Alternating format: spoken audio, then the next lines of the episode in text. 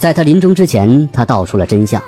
原来高寡妇虽然精神上可以守住贞洁，但是人都是有生理需求的，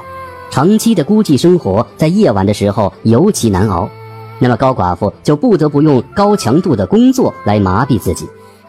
在夜晚，她用反复穿铜钱的方式来让自己疲倦，然后才能安稳入睡，否则可能就翻来覆去睡不着觉了。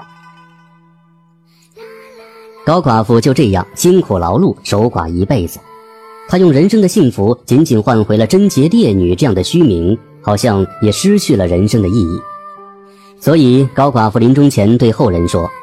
以后有自己的家事守寡，如果她守不住贞洁，就不要强迫她。”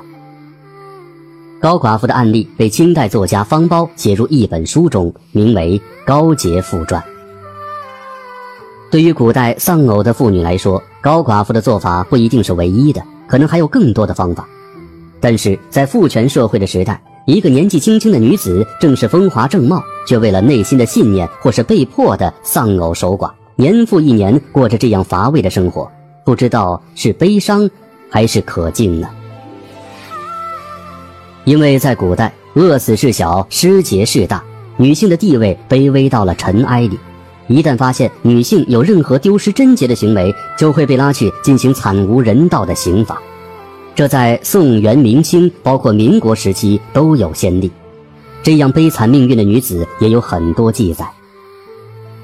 一个风华正茂的女子，短短的几十年人生时光，仅仅因为思想的封建而就这样陨灭，这样的封建思想实在是可悲呀！想继续收听下一集的，那就点个关注吧。